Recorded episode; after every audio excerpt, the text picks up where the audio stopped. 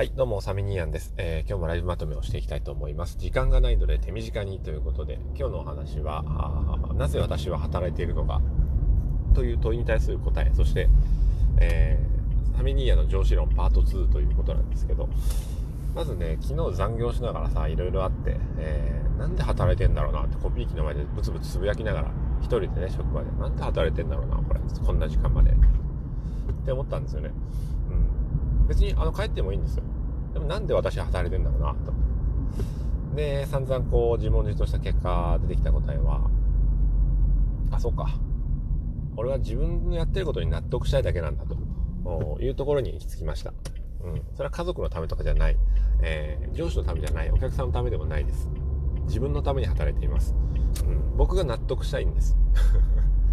その人の生き方として、働き方として、いや適当に終わらせて帰ることはできるけれどもいや適当に終わらせることはできない。まだその残業してるようじゃダメだっつって、えー、自分が納得できるクオリティをまだ出してない。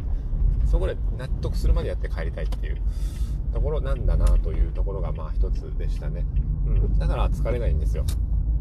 疲れてる場合じゃないというか疲れないんですよ、うん、人は自分の思うことを、えー、成している時疲れないんですよ。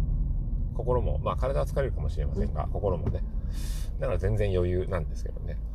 あとはまあ、上司論的なことで言うと、まあ理想の上司を語ってもしょうがないんですけど、一つは、どんな環境下にあろうとも、あの、後輩の子が見た時に、えー、なんかぼやきながら日々愚痴りながら働いてる人よりは、どんな環境下でも前向きにやってる人の方が、えー、いいと思います。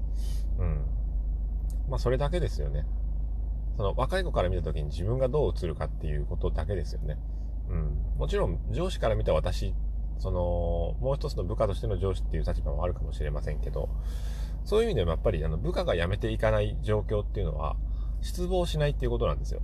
うん。失望しないために何かっていうと、何かどこかに希望を見出しながら、あの、どんな環境下でも前向きに働いてる人がいるって思うと、えー、やっぱり失望しないと思うんですよね。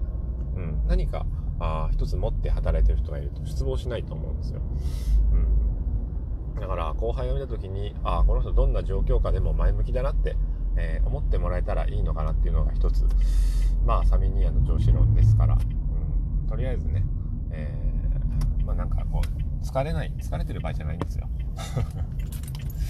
あのね納得したことをしてる時自分で納得しようとしてる時っていうのはね疲れないんですよ。うん疲れ溜まって風邪ひいてる場合じゃないんですよ。うん。まあ、しっかりしてくださいよっていうことを、えー、言って今日は終わりましたよという話でございました。ました、ました、ました、ました、ました、ました。ました正義っていうのがいましたね。あの、交渉人ました正義みたいな。それでは今日も良い一日を。さよなら。